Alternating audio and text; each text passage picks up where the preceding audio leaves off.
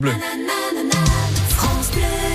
Elle aussi revient en force. Non, bien sûr, elle est réveillée déjà. C'est Marina Uri. Bonjour Marina. Bonjour Maxime. Alors vous avez une mission tout les tout l'été, ben, c'est de nous voilà nous faire découvrir un petit peu des endroits insolites où on peut dormir en Vaucluse.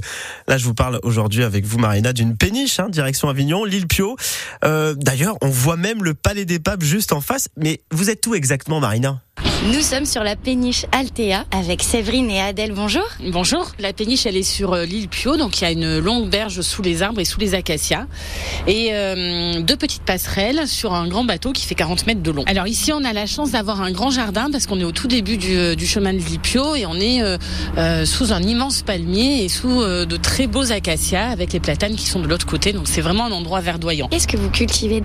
Alors c'est un potager aromatique et c'est un, un, potager qui sert, enfin en fait, qui a deux fonctions, deux objectifs. La première, c'est qu'on utilise les plantes pour le bar à jus, c'est-à-dire qu'on peut rajouter euh, euh, genre de la menthe chocolat ou de la verveine euh, dans les jus. Le deuxième objectif, c'est un peu pédagogique, c'est que pour on a mis des, euh, des les noms de toutes les plantes qu'on qu'on a mis pour que les gens puissent reconnaître, toucher, sentir la différence entre la menthe chocolat, la menthe classique. Et la deuxième passerelle, elle dessert les deux chambres d'hôtes. Donc c'est vraiment une entrée indépendante et, et à part pour pour les, les visiteurs qui viennent passer une nuit sur l'eau.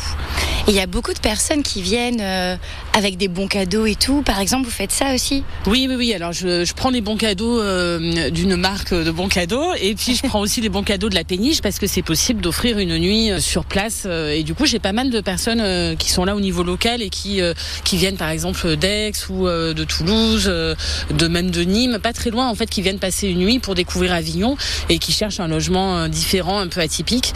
Comme on est juste en face de la ville et qu'on est à 10 minutes à pied par le pont, bah du coup c'est un peu un lieu euh, dans la nature. On est dans un cocon et on voit le Palais des Papes en face. Oui, on voit le Palais des Papes, le pont d'Avignon et on voit même le Mont Ventoux.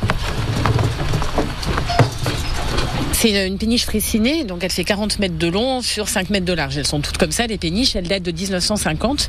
Et euh, la cabine du marinier, c'est la cabine euh, qui était là depuis le début à la construction. Donc nous, on l'a rénovée forcément.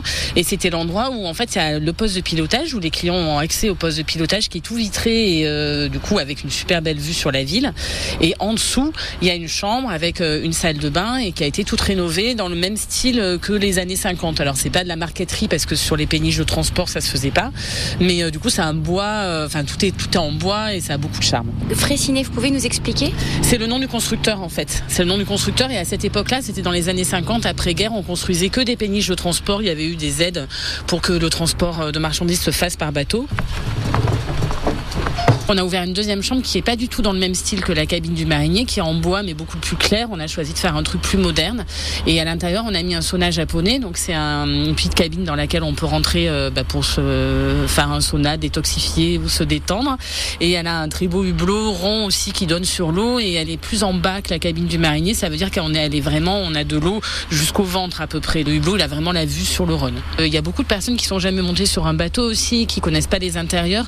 Et dès qu'on est sur euh, le bateau, on a, il y a toujours un petit roulis, donc il y a toujours une petite sensation de, de bien-être, de, de, calme en on fait. le sent. Ouais, c'est le calme en fait. C'est vraiment, puis l'eau ça calme, ça apaise. Vous nous rejoignez pour boire un jus sur la péniche Altea Merci beaucoup en tout cas Marina Uri à réécouter évidemment sur francebleu.fr euh, la péniche Altea franchement ça donne vraiment envie d'aller sur l'île Pio si en tout cas pour ce week-end vous savez pas quoi faire ça tombe bien on a plein d'idées de sorties pour vous dans quelques instants Vaison la Romaine Pernes-les-Fontaines c'est le week-end ce soir